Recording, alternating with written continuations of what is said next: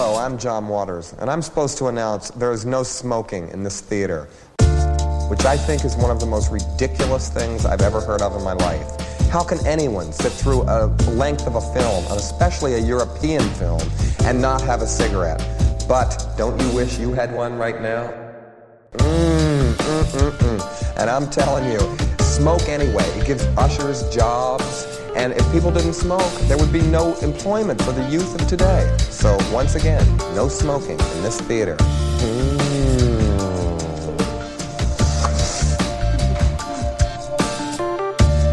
No, no, I wouldn't. I would not say that. You wouldn't say what? Nothing. Well, now it's gone.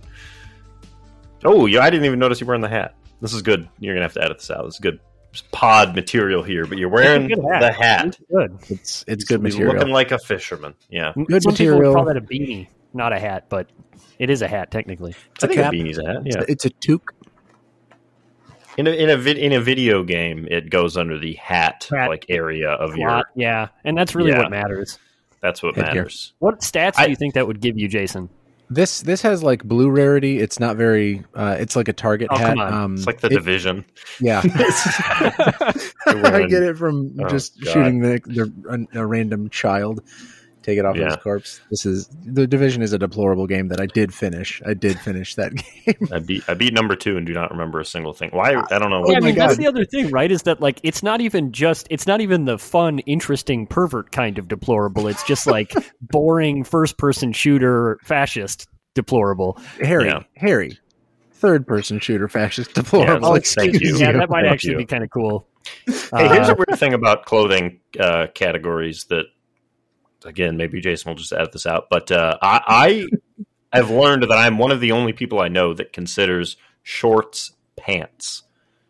Like everybody I know is like, no, shorts are pants; they're shorts. But like that's pants to a video me, game thing, right? I mean, is that like anything that I put on my lower body that would go into the Yes. pants slot in a video game pants. pants. Yeah, yeah, absolutely. and they're just short that's pants. baby. I have two questions. What I don't point in your life Mm. did, did you separate pants from just like leg wear? I feel like leg wear covers What them both. mean leg Pants- wear? Leg wear. What is I don't wear? use the Leg wear term is leg pants, wear. dog. Leg wear is a term that encompasses everything that goes on your legs. I'm not Sort of selling clothes at a high-end fashion store in 1947. That's uh, so I don't. So the consider- term leg wear Yeah, pr- is not something that I'm aware of. leg wear. If someone on a warm summer day said, "Hey, go put on some pants," I would put on shorts, and I wouldn't think. I would say, "Oh yeah, I'm putting on pants. I'm putting on a pair of shorts. They're pants." Like that. I I, know, I actually, agree. That My understanding. That you might have just talked yourself uh, out of me being on your side because I don't need you on my side. pants- I'm no, just like just why don't you go put on some? Not like ordering me around, but just like, yeah, why don't you go put on some pants? And I'd be like, oh, Hey, what kind of pants am I going to put are on? Shorts would pants? Why weren't you wearing pants in this scenario? maybe maybe I was wearing my bathrobe. Why- Maybe, how maybe my so- wife was telling you me we're going to go for a walk outside. Can you put some wild pants on? card. And then I Not would, only you- yeah, I am playing the wife card. It's one Not of the only only cards you- I have to play, so I will play it. in in a state of undress. You were in such a state of undress that somebody said, "Hey, go put some pants on." They didn't No, say just like "Hey, we need to go to the store. We need to go to the store to Maybe- grab maybe- uh, some maybe board groceries. Can you shorts, put some pants on? maybe board shorts aren't acceptable for Hy-Vee. It wasn't that they were saying that. They're like, "You need to put some pants on, you indecent beast." Wait a minute, wait a minute. Is there a person alive who is like, oh man, I'm going to Hy-Vee. I better change out of my board shorts. I got to kind of gussy myself up. I could be Well, seen. Board shorts, in my opinion, would count as pants, so it would not I, be I a problem. Think I, I think I agree with you, but I am just saying that if if somebody told me put on pants and I came down in shorts, I would feel fine. But if they said I said pants, I wouldn't look askance at them. I would be like, I would yeah, have this entire conversation with them at that moment. Is I what mean, I so would. I. I'd be like, I'd be like, all right. The first thing you need to understand. Yeah. Anyway, uh, that this has nothing to do with the film pants we're chat, talking fellas. about. Cody's not here. Yeah. We can It's talk quality- about whatever we want to it's talk quality material. Yes, we are unchained, unnarved. Uh, this is an episode of Try Love, though. This is a literal roundtable podcast where we talk about movies that we saw at the Trylon Cinema, or people that we met there or through there, as evidenced by our recent interview with Jonathan Hertzberg of Fun Seat Editions. Go listen to that episode 155 of this podcast. Uh, you can find us on Twitter at Trylove Podcast. You can find the Trylon itself at Trylon Cinema and at Trylon.org, where you can get goodies and tickets and merch and do all sorts of cool things to support the theater that we love and go to so often. Uh, maybe less often these days because thousands of people are being put in the hospital and uh, dozens are dying around the cities because of the Omicron variant of the coronavirus, uh, no, novel coronavirus. Everybody, uh, if you haven't heard that phrase for a while, that's that's your reintroduction to it. This is an episode of that podcast. Uh, oh, I was about to say about. It's not about anything because I'm not allowed to do that. That is Aaron's job. But I can tell you what is oh, my job you. is introducing myself. Uh, my name is Jason Daphnis. I do favors. I do favors for friends. And you can find me on Twitter at Nintendoofus. He didn't take the one that I was going to do, folks. I was really worried about it because I do not have a backup. But everybody's always peeing on my head and telling me it's raining. I'm Harry Mackin, and you can find Shit. me on Twitter at Shiitake Harry. Well, that was mine. Uh, so uh, my name's Aaron. You can find me on Twitter at RB Please. I don't have a quote, but there's a lot of good ones in this. I there was one that I saw and I thought that would be a great quote. Did not write it down. Um, so uh, yes, uh, today we are talking about Devil in a Blue Dress. Uh, if you did not get it uh, from those quotes at the beginning, 1995 uh, film. Written and directed by Carl Franklin. It is based on a novel of the same name by Walter Mosley. Film follows Easy Rawlins, played by Denzel Washington. Uh, he's a, a, black World War II veteran who, uh, post war, is laid off from his job at Champion Aircraft. Easy is also a member of a, a new class of black property owners in America. He needs the money not just to pay for food, for sustenance, but also to pay his mortgage. Um, he desperately accepts a job helping a criminal named DeWitt Albright, played by Tom Sizemore, uh, tracking down a missing white woman, uh, Daphne Monet, played by Jennifer Beals, uh, who is engaged to a candidate uh, in the upcoming mayoral election. Uh, when bodies start piling up, Easy finds himself a suspect in several murders.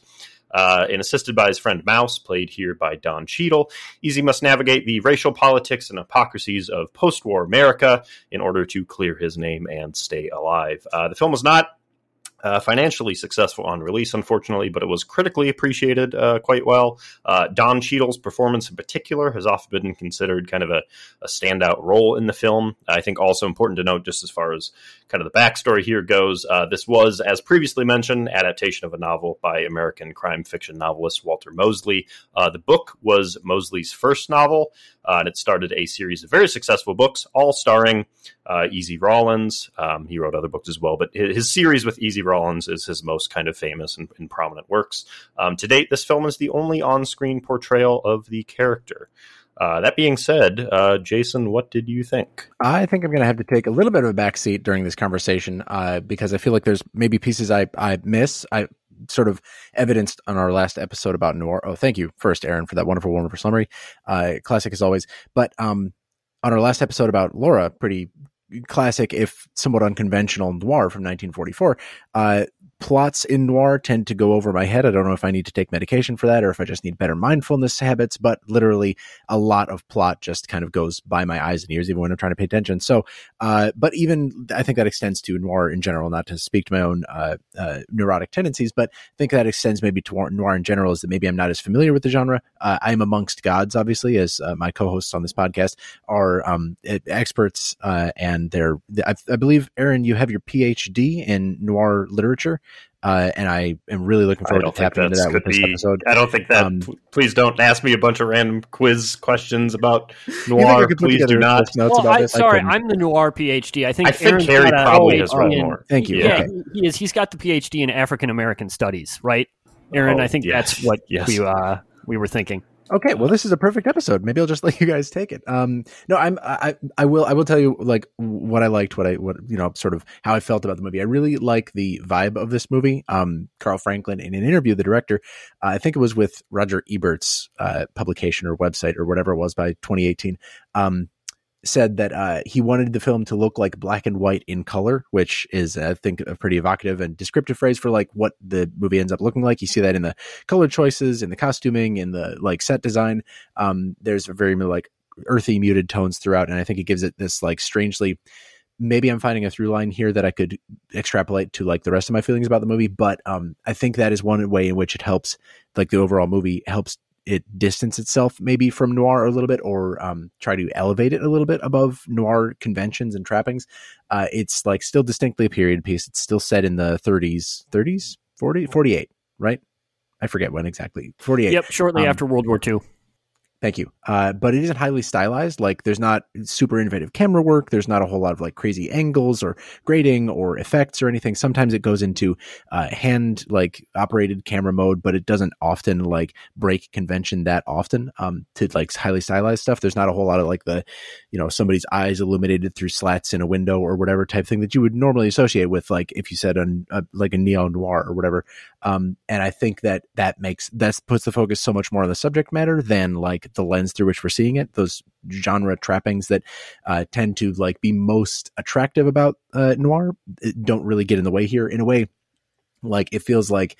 Uh, making this movie Hollywood noir or sticking to some of those conventions would get in the way, would be an obstacle to telling the story in the most effective, efficient way possible.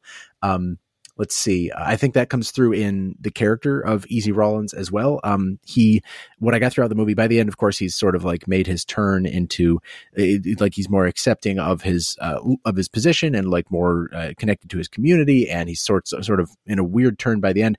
Uh, maybe weird, maybe like perfectly confluent with how the movie uh, reads, but um, he has sort of let go of all of those trappings and troubles that the plot focused around and just sort of like zeroes in on his like sort of being in his lane and being contented and feeling connected to his community, building a life, owning his own home, all that kind of stuff.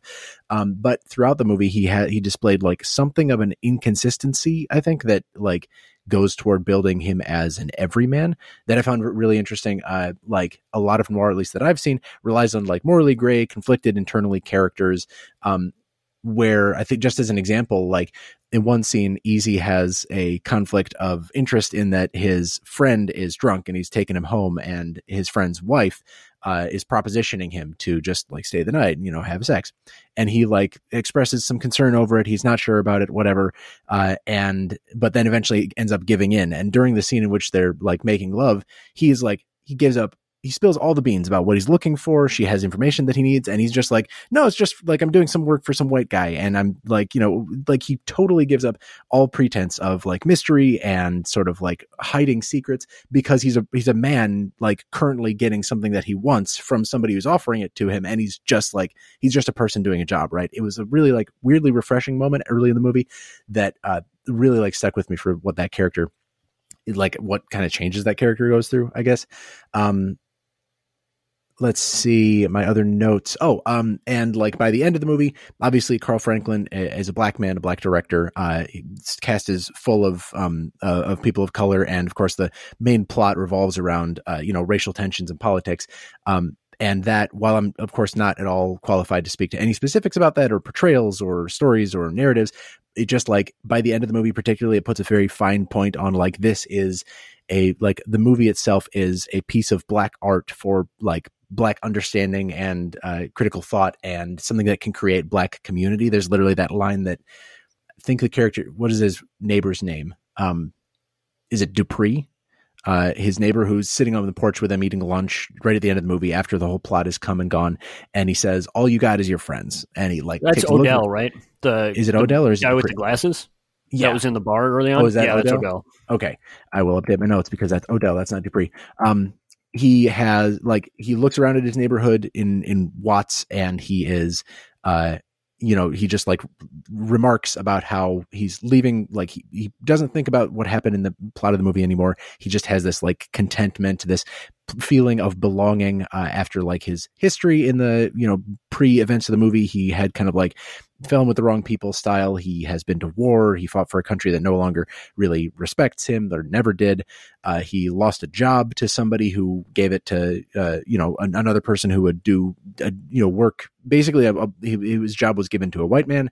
Um, there's just a lot of that uh, in there. And he, by the end, he finds that he has like a real sense of community where he is, that he did not need to get wrapped up in a whole lot of what happened in the plot, even though it was like a learning, growing sort of journey ish thing and I'm not speaking with any sort of nuance or, uh, I guess, more elegant language about this because I don't have any. And that's where I mean to say, like, I'm hoping that because both of you responded pretty positively to this, at least in the Discord chat, uh, that you'd be able to not really like whip me into shape about it, but that you might give me some new angles and understandings for the film. Normally, this is where we toss to my friend Cody, who uh, is out on leave for this week, hopefully back next week. But for right now, uh, I will uh, happily toss to my co host Harry for his thoughts.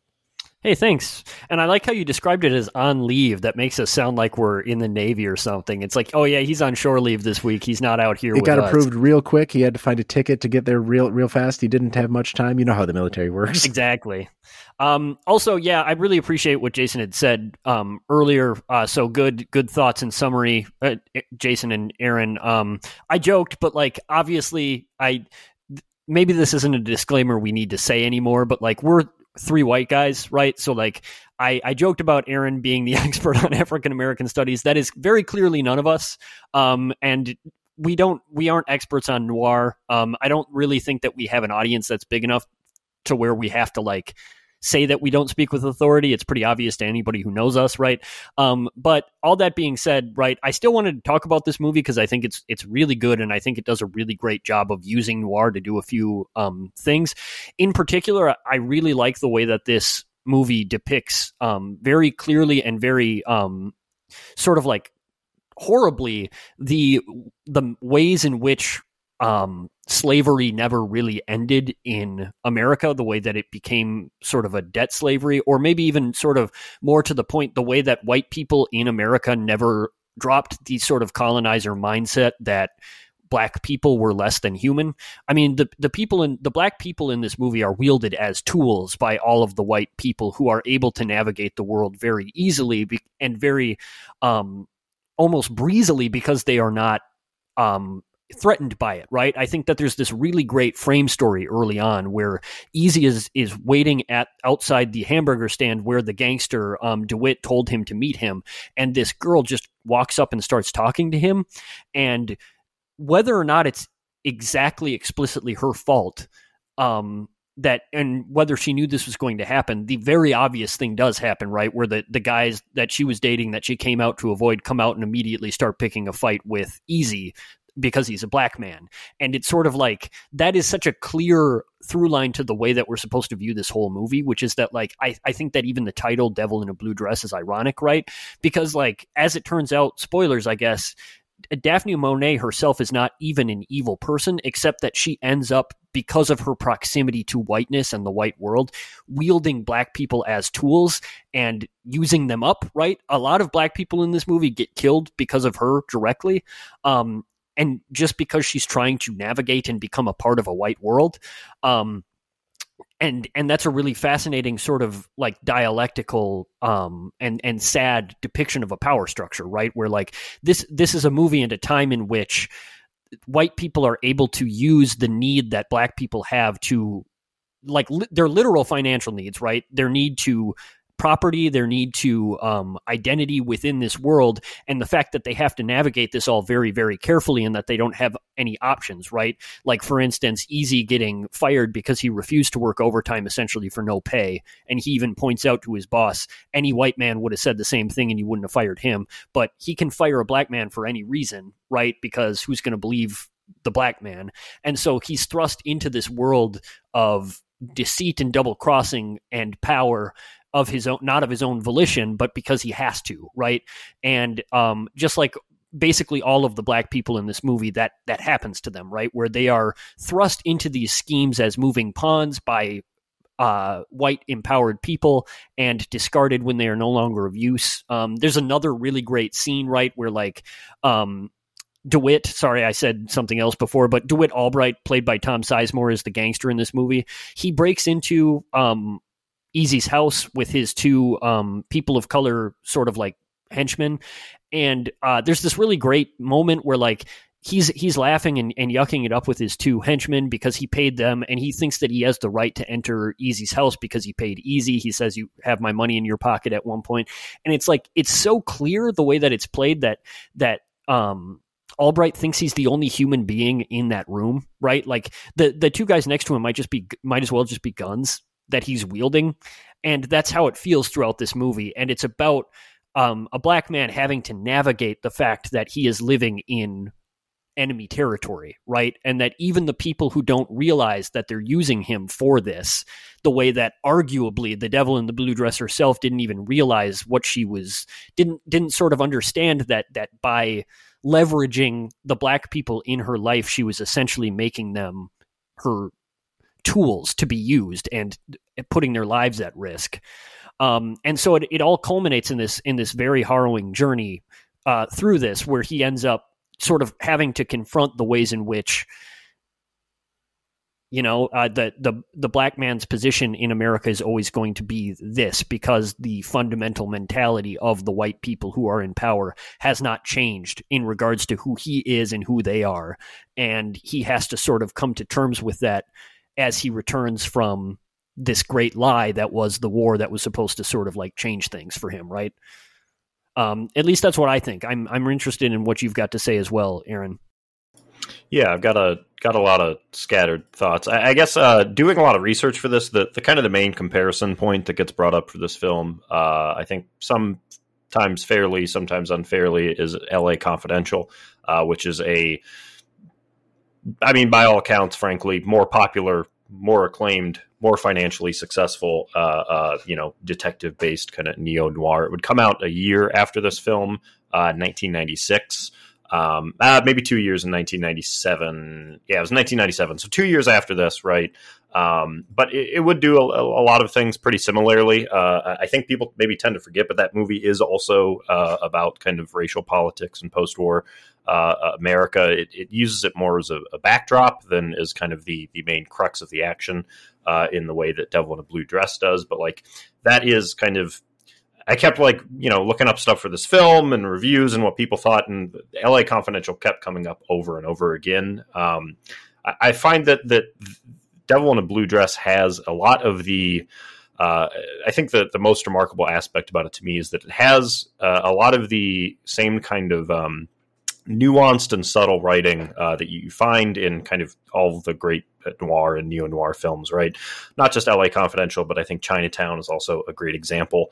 Um, this character of Easy uh, struggling to live and kind of carve a piece of, of post war America out for himself is is so nuanced, and in the ways that, as Harry was mentioning, you know, these white characters use uh, use their whiteness as a way to gain leverage uh, over uh, all of the black characters in this film, but I think specifically um, Easy. Uh, it feels uh, very well considered from a writing standpoint. It also, of course, feels sad and tragic. Um, you know, a, a, scene that or a character that Harry had mentioned was the character of DeWitt Albright. he mentioned the scene in which um, you know there's a white woman on a pier having a conversation with Easy. DeWitt Albright comes out and kind of actually gives a, a uh, obviously a very violent, uh, uh, but at the same time, um, kind of satisfying. I think as an audience member to watch. he, you know, he one of the the white men out there who is kind of um, terrorizing Easy. He he puts a you know gun up to him. Very violent scene, very hard to watch at times, but at the same time, there is, I think, kind of a a visceral satisfaction in seeing this this you know racist asshole kind of get what's coming to him. Uh, and then there is the scene later when uh, Dewitt Albright breaks into Easy's house, and uh, uh all of a sudden the tables have turned.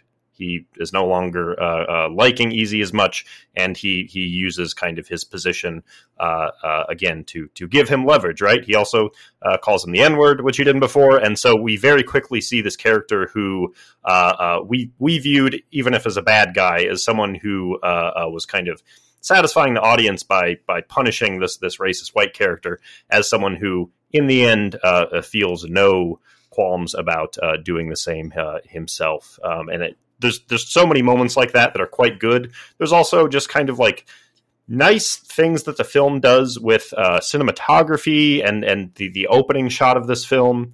Uh, which shows this kind of bustling street, and it like yeah, it like zooms over this crowd. This fil- the film is like so alive with like character, and it feels so textured in this really nice way. Um, little details like uh, while uh, Easy is talking uh, with Albright in his house, just you know the the image of like a, a um, a mail truck driving by outside, right? There's this kind of classic post-war America that is constantly being juxtaposed to the racial tensions that our main character is kind of forced to confront. Um, it feels, again, very tragic and hard to watch at times, but it feels really well written and, and nuanced. I liked it. Um, also worth pointing out, I think this is the first Denzel Washington film we've discussed on the podcast. Is, is that really? uh, no? We we Inside Man. Mm. Oh shit, we did Inside Man. Uh, not a Trylon film technically, but yes, right. we did do an episode right. on Inside Man. Uh, man, uh, it is man. it is good. it is good to get to talk about uh, Denzel Washington. I think Is he the Uh, greatest it- living movie star? Would you say?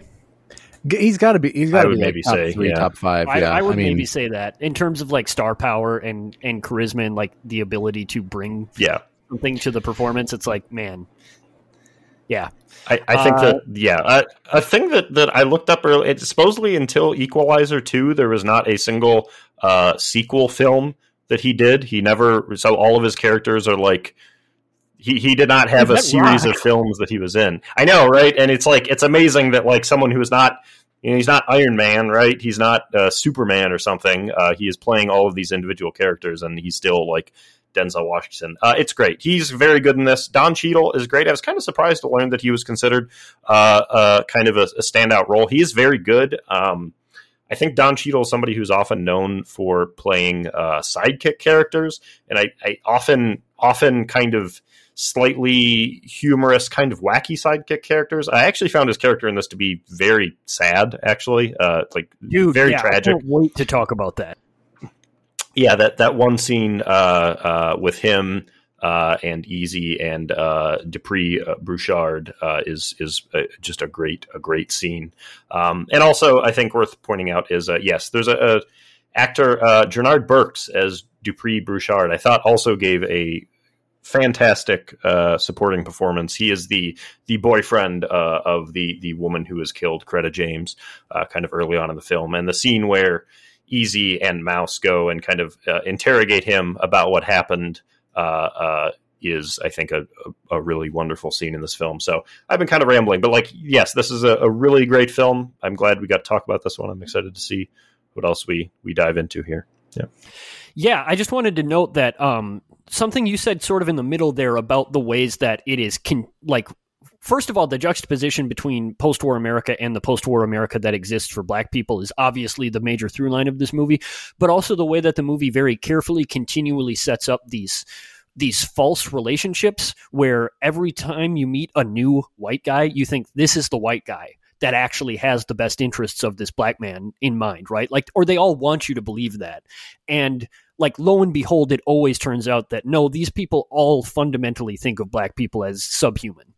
It just like without exception, and and all of the things that they do to hide that are just means of further sort of like being able to leverage black people to their own advantages until that ceases to be an advantage. I mean, even that that satisfying scene you were talking about, which is really interesting in itself, nuanced, right? Because it's satisfying to a point, and then there's kind of a turn, right? Where like we see we see the gangster come up and put the um the gun to the racist's head, and it's like, oh hell yeah, like I you know you'd love to see a scene like that. But then he's like, he tries to get the racist like just to sort of like make fun of him to suck.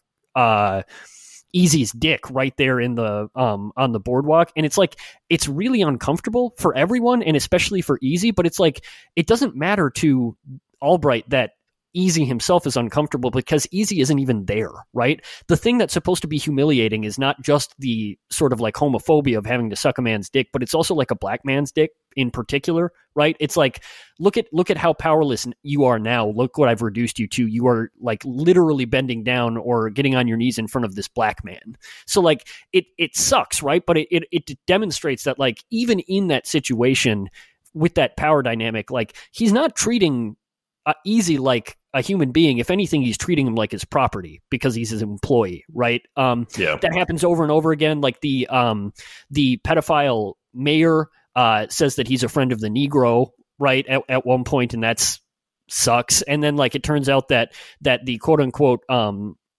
kid or his adopted son that is a person of color is actually just one of the one of the children that he is taking advantage of.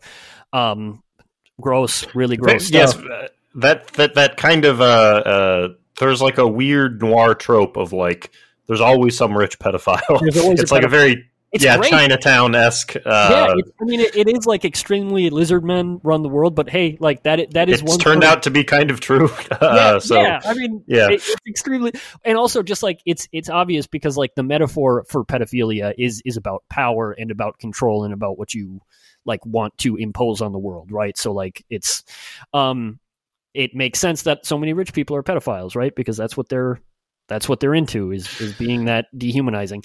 Um, and uh, anyway, that but like even to the to the point where like the devil in the blue dress herself Daphne, like she doesn't even realize, and I think this is why, like, sort of in the in the um dialectical symbolic sense in this movie, like she is literally mixed race, right? That ends up being the major sort of plot twist, if you will, um, of the entire movie is that she was trying to almost sort of like launder her blackness through no fault of her own by falling in love with and marrying this rich mayoral candidate so she could be become someone with status right a rich white wife of a mayor um, the whole plot sort of kicked off when uh, his opponent in the race found out that she was mixed race and was going to use that against her.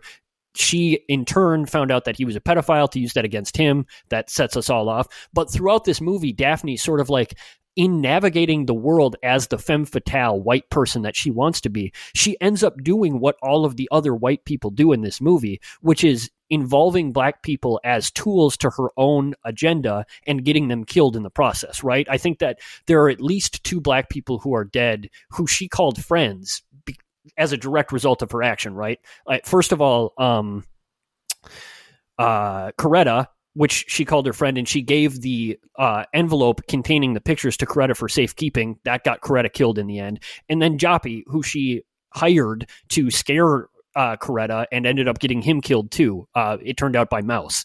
Um, and so it just like it it shows you that that these people are they are wielding black people right? They, they have never like forgotten this idea that black people only exist as sort of like tools for the furthering of agendas that they don't have interiority or humanity of their own. And um, black people have no choice but to play into that because they are being deprived of their essential humanity not only in the financial sense but in the sort of self-determining sense right? It's like these are all people who are desperate to carve out a piece for themselves as as Aaron noted right? And like in order to do that they have to get involved with these people that see them as fundamentally less than human and who are able to snatch that away from them at any time right? Like the the cops just straight up come up to Easy's house and take him away for no reason and then beat him for no reason right? And like that's the, just like Easy lost his job for no reason. It's it's like there's this there's this terrible um contradictory pressure where it's like I have to, in order to be anybody in this world that was set up for me in post war America, the sort of like American dream, if you will, I have to cavort with these people. I have to play into their system. But by that very same system, I can never exist that way except by their sort of like apparent benevolence, which is only ever for their own gain right? And so I think that the movie, as Aaron noted, it like it does this really great job of depicting what is what feels like a very true and very resonant um, systemic evil, which is which is what noir is all about to me. And it it goes further by showing the the effect that this that this evil has on every character, right? Even characters who are sort of arguably well-meaning. The way that I mean, you can even make the make the case. I don't know, right? I, I I don't know if we're supposed to know, but like I don't know if Daphne really like had any malevolence for the people who got killed uh, on her watch, but they were killed the very same, right? And so, like, she becomes the evil femme fatale that gets these people killed just by virtue of the fact that she is navigating this system and using it and that's how that's what happens right? Just like uh, easy just by the very fact that he's a part of this system he's not a detective right? He's not a he's just a guy. He literally he worked at an airplane manufacturing. He it's was like an origin story. Yeah he was like, a detective yeah. by force right? By a white man's force. And um, so it's it's like under this system that does this to these people this is what happens. This is who these people become and it's it's really sad and really fascinating. And I think Mouse is a really good point too. But I've been talking long enough. What do you got, Jason? Yeah, let, us get to Mouse in a, in a sec. I, I want to know um, specifically. I mean, both of you brought up really good points about like it's weaponization, it's u- utility, utilitarianism around like the black identity by white by white people, and how um you know even uh, Daphne as you know uh, as a person of mixed race does like wield that right intentionally. Um, is that complicated at all by the fact that like there is that I feel like at a certain point it was the movie is like calling out this false equivalency of what is his name? Um Carter, Todd Carter, the the mayoral candidate who's uh, you know, in in love with quote unquote uh Daphne. It like there's this by trope, it's a it's an equivalency, right? Like, oh, she doesn't want her secret getting out because you know sh- she's negatively impacted. He doesn't want their secret getting out because he's negatively impacted. So look at them; they're both you know pulling the candle from both ends, kind of thing. But I think this movie is calling out specifically how that's a false equivalency. That like if the secret gets out about a white woman, uh, visibly white woman, a white passing woman, uh, and how she actually has, you know, uh, African American blood. If that gets out, she could be killed easily. She she probably would be under like the rules of this of this world that they're that they're portraying. Uh, where Todd Carter stands only to lose status, probably the ch- this chance at uh, be becoming mayor. So that to me is that complicating at all that concept. Uh, I guess for either of you, but Harry said it most recently um, about whether or not uh, uh, Daphne's character is like totally culpable for that. She doesn't have the same skin, like the she has more skin in that game. I think more self preservation um uh impetus i suppose than todd carter or a lot of the white people like yeah well say, it makes her a sympathetic character right? Like even easy says at the end he wanted to see her again. She was just looking for a place to belong. She like all of the other people of color in this movie are desperate to gain some sort of status to protect them from the very system that is undermining them, right? And she went about doing that the best way she could, leveraging the assets that she had, right? Like she's she's trying to become that. It just so happens that as a result of her own need to become a part of that system, she ended up hurting other black people that she actually cared about, right? Like I really think that this movie reads best if you find elements of her personality and persona genuine in a way that isn't always true of femme fatales, right? Like, I think she genuinely loves her brother, the gangster. I think that she actually was or thought she was friends with Coretta. Um, and thought she was friends with Joppy. I think that the point there is that it doesn't matter, right? It's like this this system of dehumanization is so much bigger than individual intent. It just turns out that when you become a part of it, when you fundamentally sort of deny or internalize your inferiority and and try to sort of like d- destroy dispose of it through the means that are given to you to dispose of it you end up perpetuating that same system right?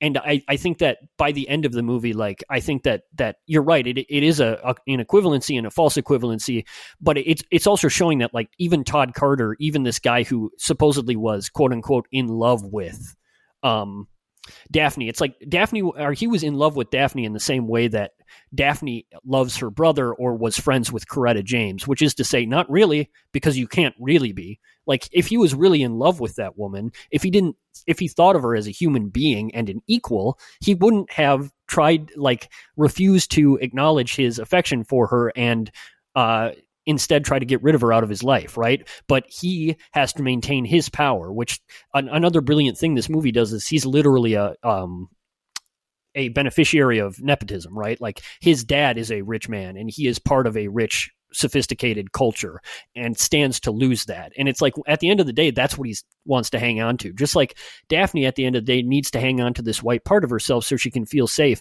And in hanging on to that, that this is what ends up happening. This is what you do, right? And I, I think that by the end of the movie, the journey that Easy goes on is to sort of like he he's uh he's moving out you know, he looks around his his black community and he says, "This is legitimate. I I can divest from these things." Um, it's it, it strikes a really good note for me of like hopeful but but realistic in the sense that it's like they're never going to see this as legitimate right it's like the the system is going to be what it is but like that doesn't mean we can't legitimize it through our own means um at least that's what i took away what do you think about what jason asked aaron uh yeah, I was just gonna. So, for a little bit of context, uh, Walter Mosley was very much writing uh, from his own experiences here. Here, his, uh, I believe, his mother was Jewish and his father was black. Uh, and and uh, at least a detail that Wikipedia brings up is that there's kind of a very similar situation where they, uh,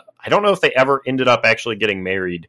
Maybe they did later, but they they tried to get married in like the early 1950s, even though it was legal at that time. Uh, but they just could not find somebody who would uh, sign off on a, a marriage certificate uh, for you know two people of of different races. Um, I think there's a, a lot of that kind of uh, of of you know Mosley's own background uh, in in this in this film and and probably in the book too. Although I haven't read the book. Yeah, Um, um, I've I've yeah. read a little bit about the book, but like the book is is even more explicit, right? Where I I don't know if Yeah. there's a Jewish character or not, but there is a quote that says like the reason why Jewish people understand the plight of the uh, black person in America is because they were Europe's black people for so many years, right? So it's like it's very clear that he's setting up that sort of like larger understanding of colonialism and, and othering for sure. Yeah, yeah. Um, I, I did want a quick shout out while we're talking about the the neighborhood at the end.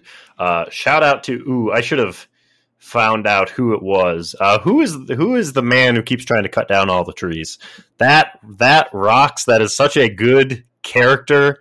Uh, just a just a guy who goes around Easy's neighborhood, and his his thing is that he carries around a wheelbarrow and an axe, and he keeps trying to cut down everybody's trees because he thinks it's like Well, a good thing so- to do for them. it's so perfect, right? Because it's like it's so thematically like coherent to the It to makes the core sense, of yes. the movie. Because it's like that's what he does, or either did or does for a living, and he like this is the neighborhood that wouldn't shoot him or run him out, right? And so he like kind of has to inflict himself on these people. They're still his people. At the end, uh, he Everybody kind of loves him life, in the right? end. Like, like everybody's like, "Oh, get what the hell are you doing? Get out of here!" But like, know, there's like an endearing quality to it that is. It's so and he is yeah. kind of a part of the. Uh, th- there's a, a very similar thing with uh with with do the right thing, where like the the the people who are like the most uh the viewed negatively in the film, like even more than like the cops to a certain extent are like the out of towners who like drive through the neighborhood for like one scene in that film and it's just like they're so clearly not a part of this community right like they so clearly don't fit in uh Right. and, Well, and very similarly here like part of no community. Sorry, go on. well that yeah well yeah tell me about it um but there, there's a similar thing here where this character who's like clearly a nuance for like so many people is you cannot help but like kind of love him uh, uh because he does fit in in this we- very very weird way um great character great just like got maybe there's a category at the golden berries like top five uh just like side characters you know top five like just i don't know what what it would be but like i want to honor tree man somehow uh, he's he's very good What I think that it would be too demeaning to call him a little freak, right? So we can't probably nominate. i don't think he's a little Yeah. freak Yeah. do we have a little freak in this film Uh, well, I, Well, I was gonna the leave- I was pedophile gonna i, say- mean I was going to save that for No. last, but I mean, no, we shouldn't equate the pedophile with like characters we sort of Freaks- like pedo- or characters I, we were able to don't, empathize yeah, I don't feel comfortable with that. I I would. Mm, I don't know. We'll, we'll have to discuss it. no I, I do. I do want to get back to because we were also keen to talk about Mouse.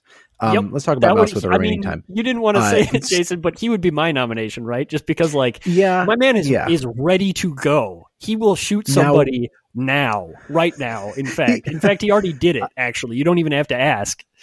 he he's like that is exactly what I wanted to zero in on with this character is like he is sort of a or like portrayed as sort of like heartless, soulless, like conscienceless anyway, uh, foil to Easy, where Easy is like conflicted about doing things and doesn't want to like s- spare life where he doesn't have to. Uh, Mouse is like very much the shoot first, ask questions later, in which he literally does that several times throughout the movie.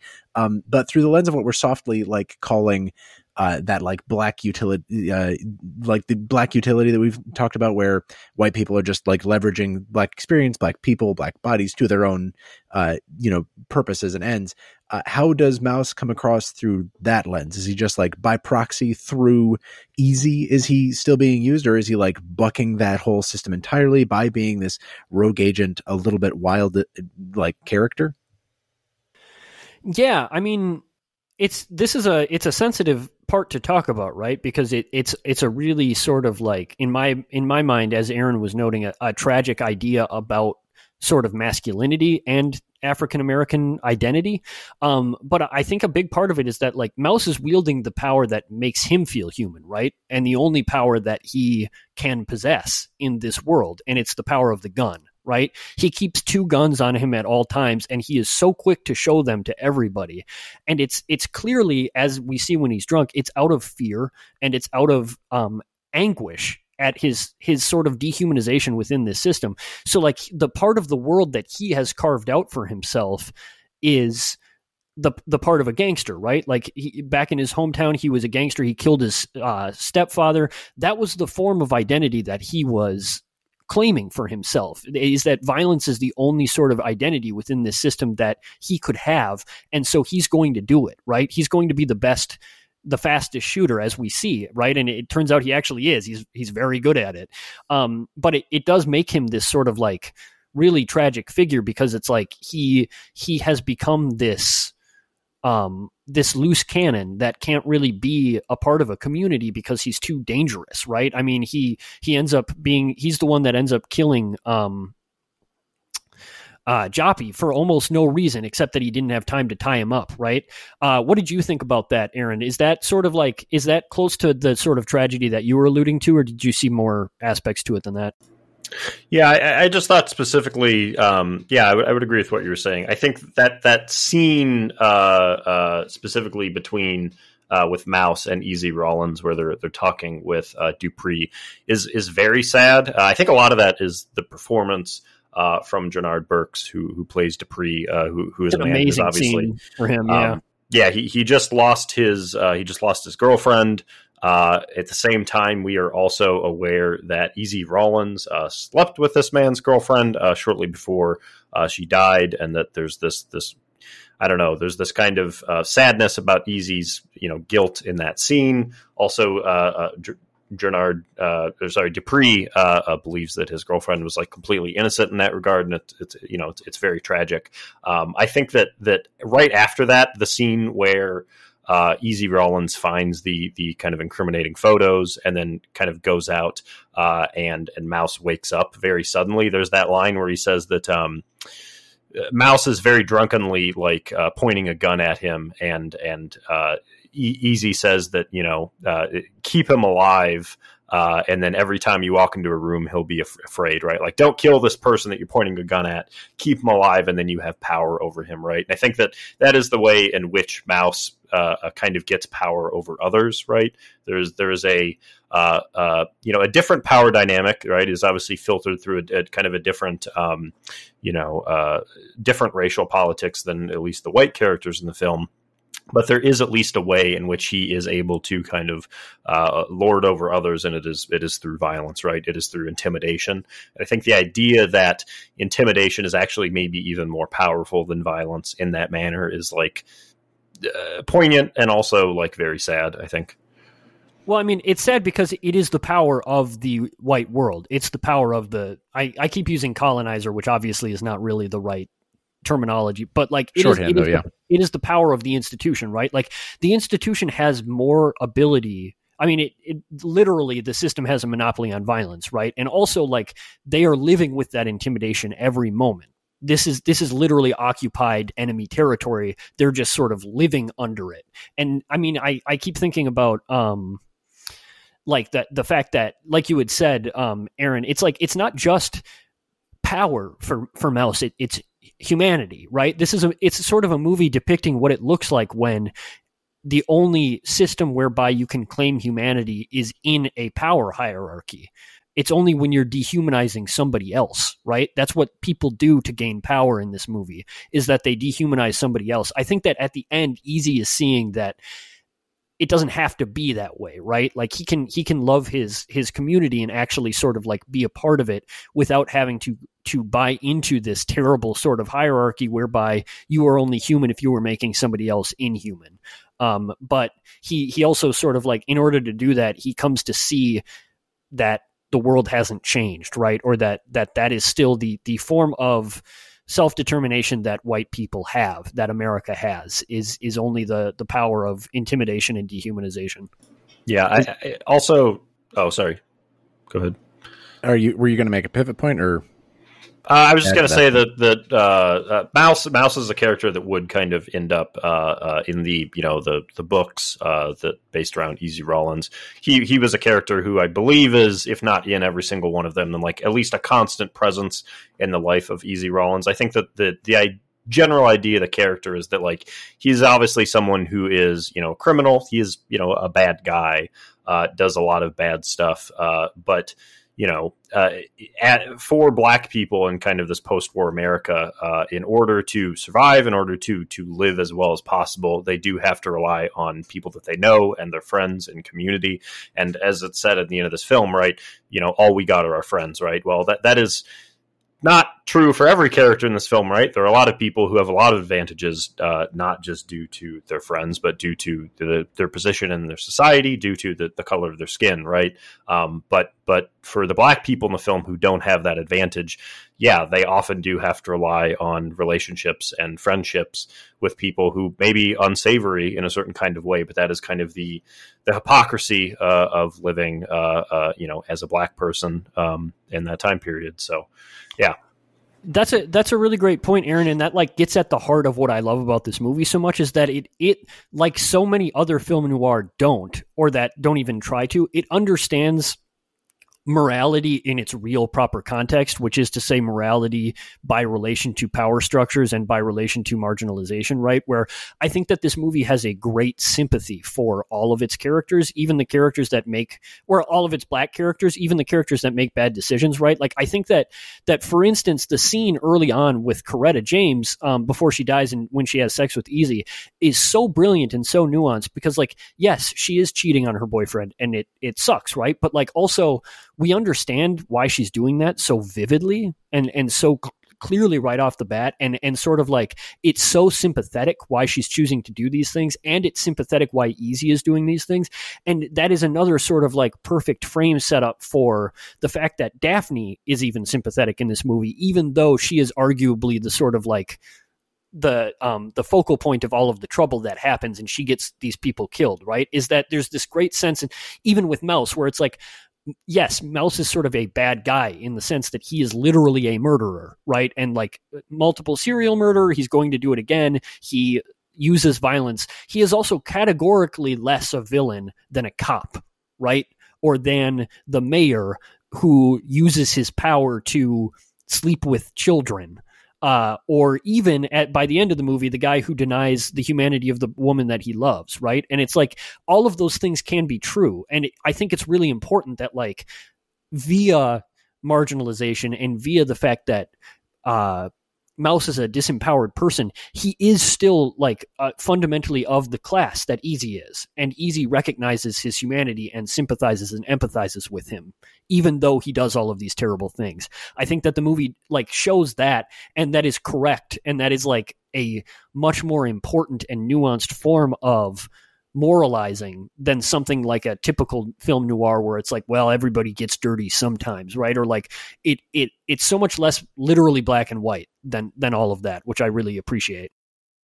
I, I want to get a little bit more out of mouse and then we can talk about the ending and who's a little freak in this movie. But um like I think Harry, you said it great when you said uh, that Mouse is like participating in this system that, uh, like wherein dehumanizing is like the path to power, right? It is it is not just a display of machismo, though it is that too. It is like literally the way that he establishes sort of who he is and like his relationship to every like he makes his presence known by shooting people, right? Um you I think using like maybe noir as a as a as a bedrock of this of this understanding of this trying to like of this thing I'm trying to say about easy is that like you can read that Easy's refusal to do that, refusal to dehumanize, to gain power or to like get what he wants out of the world. He's just sort of like minded his business. When we pick up with him at the beginning of the movie, he is just trying to keep his job, just trying to pay his mortgage, etc. Um, that that is what keeps him there. It's what gets him in all that trouble that he will not like uh, like leave people to die. That he will not. Um, he would have rather that Mouse not shot Joppy, even though it would have meant big trouble for uh for for Easy and Mouse, right? Um so then is the ending where we see him sort of at peace, at ease in his community. Is that about him finding a place where he doesn't have to do that, where he doesn't have to subjugate others to get what he wants out of life? And like, does the movie lament that at all, or is it celebrating that there is a space for that? Yeah, it's it's interesting, right? And that's why I sort of said that um, I think that it's it's almost too utopian, right? The ending, or at least it could read that way. But I think that, and maybe this is overly generous because I like the movie so much, but I, I don't think that it's it's denying that that power structure still exists and will always still exist. I think that it's just like showing that that by the the trials and tribulations that Easy underwent, um, he he was able to retain his humanity essentially, right? And he was able to retain his self definition um, without playing into the um, definition that would be imposed on him by the the colonizer, by the the powers that be, um, and that it's possible to do that, right? And it, it's possible to do that for others, right? I like I think that there's a real communal sense there at the end where it's like I can help give these people the status and the identity and the world that that they don't need to participate in that system. We just have to like sort of do it together. So it's it's a it's a nice call to arms. I think that's what his when he's talking about friends and he says he forgets about Daphne and he he forgets about all of those things. It, it was sort of like I am here now. I understand the sort of the uh the field in play as it as it were, even if Mm-hmm. that is a uh, it's it's a melancholic um, realization, right? Because it is fundamentally realizing that like you are up against the enemy still and always. Yeah. Uh, any thoughts about the ending, Aaron? Yeah, I mean, I, I, I would agree. I think it is it is optimistic, while I think still acknowledging. I think you know, if any, if anything, kind of represents that. You know, it, it does end on the you know, kind of the image of of Easy kind of walking down his street as it you know the sun is setting. There's the sense of community, but I think you know right before that, there's the the cop still driving around. Right, um, there is still that presence. Um, so it's it is optimistic, but I think while kind of acknowledging uh, uh, that that it all is not completely hopeful, maybe. Yeah, well, and, and throughout the movie, we see people leaving, right? Sort of giving up on the experiment, uh, so to speak. Uh, one of his, uh, one of Easy's other neighbors leaves earlier on, and then at the end, of course, um, Daphne and her brother are gone when he goes back to visit them. Right? It's like they they found out that they will not have a place here. And that's sort of like one of the grand tragedies of this movie is that like Daphne was maybe under the impression, well, she was, right? She couldn't see. She thought she she thought she was in love and she thought that the man who loved her really loved her and that's why she did all of this because she actually believed that that man could love her and therefore that we had transcended the sort of old world hierarchical system that was Yeah. and it turns out by the end of the movie that that is not true that that system remains and that fundamentally she cannot belong to it and it's it's yeah it's great Well, that uh, I think we can call that our conversation. Again, uh, Cody not here, so we don't need to. We won't uh, drain our Cody's Noties tanks. Um, missing the missing the noties. Doesn't feel complete, does it? yeah, we, it really feels like somebody's carved a chunk out of my side. Like we're missing a huge part of an essential being here. But uh, I will say, like, there's one last thing that we do need to determine, and maybe we like make an argument for it and then settle it with Cody later since he's not here. And this is something that we'll be building toward the uh, 2022 Golden Berries at the end of the year. Everybody, um, go back and listen. Please don't listen all the way through our 2021. It's three hours 45 minutes of nonsense, but uh, this is the year of the little freak. We have a couple of good contenders from the first few episodes of uh, of 2022, but we haven't really sunk our teeth into is there a little freak in this movie and should they be in contention at the end of the year? So I would bring up that question now. Who is, if any, the little freak in Devil in a Blue Dress? Harry. Um, I'm going to have to go on record as saying I don't think so. I don't think that there is a little freak in this movie. I think that the closest, I we have two uh, sort of slant candidates, right? Uh, the first is Mouse, and I would say that Mouse is just because of how fun his personality is. The fact that Don Cheadle is is absolutely ready to shoot a motherfucker like throughout this movie. Uh, he takes He's real not just ready. He he he's not just ready. He shoots man. motherfuckers in this oh film. yeah, no, in no, a very yeah. In, in you know what we were talking about the the the satisfying and then unsatisfying nature of the boardwalk scene earlier. Don Cheadle shooting some motherfuckers uh, in that house at the end, very satisfying. Hell You love to see man. it. Yes, And like again, it, it turns right because then you go outside and you find out that the man was choked to death. Good well. point.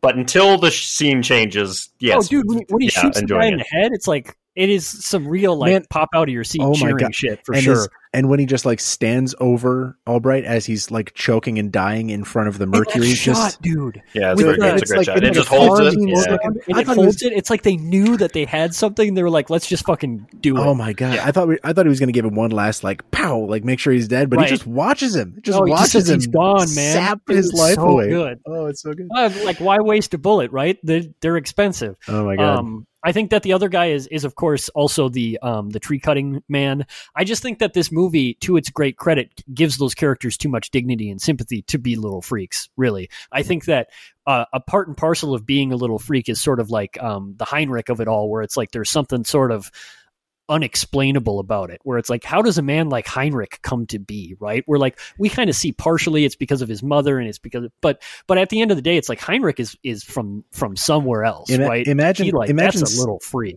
Imagine being able to identify a particularly inscrutable character in a movie like Possession. that is what it takes to be a little freak, I think. Uh, Heinrich definitely makes the grade. Uh, Aaron, do you have any good counter arguments or other considerations to that, or should we consider this a little freakless movie? I think this this film is uh, uh, maybe unfortunately devoid of little freaks. There there are no little freaks in this bad. movie. There are you know there are there are little there are yeah no no little freaks none. Sorry.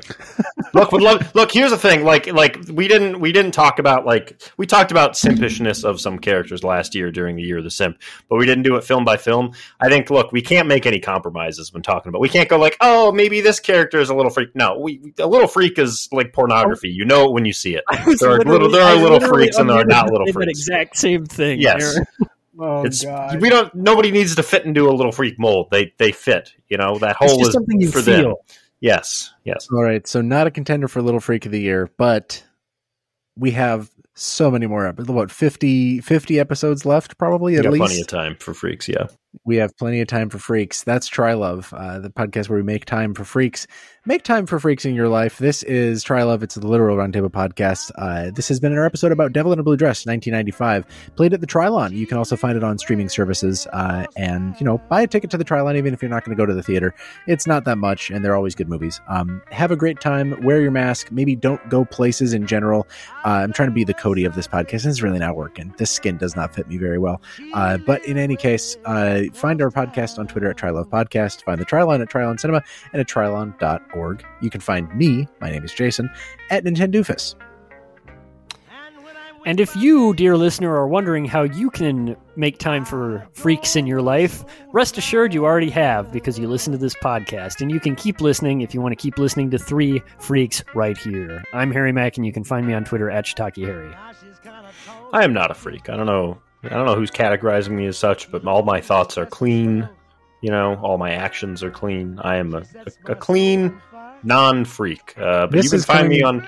You can find a lot of evidence to the contrary of my statement. Uh, my Twitter uh, at rb please if you would like to follow me. Uh, yeah, thanks. She lives way across town.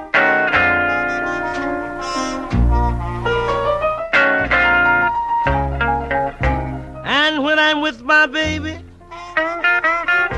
I don't want a soul around.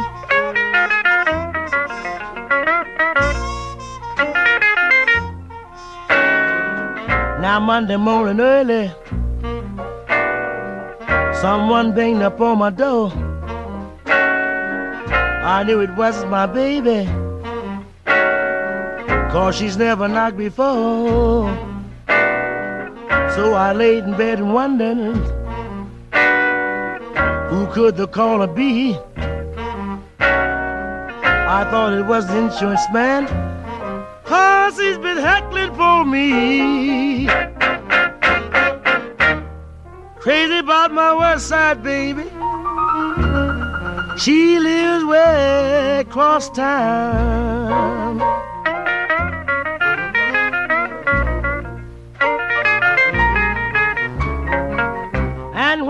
My baby, I don't want a soul around.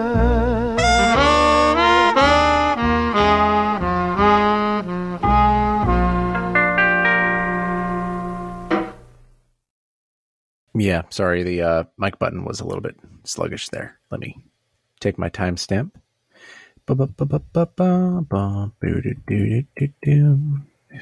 Ba-ba-ba-ba-ba-ba, you just kind of humming softly. I think. Uh, okay,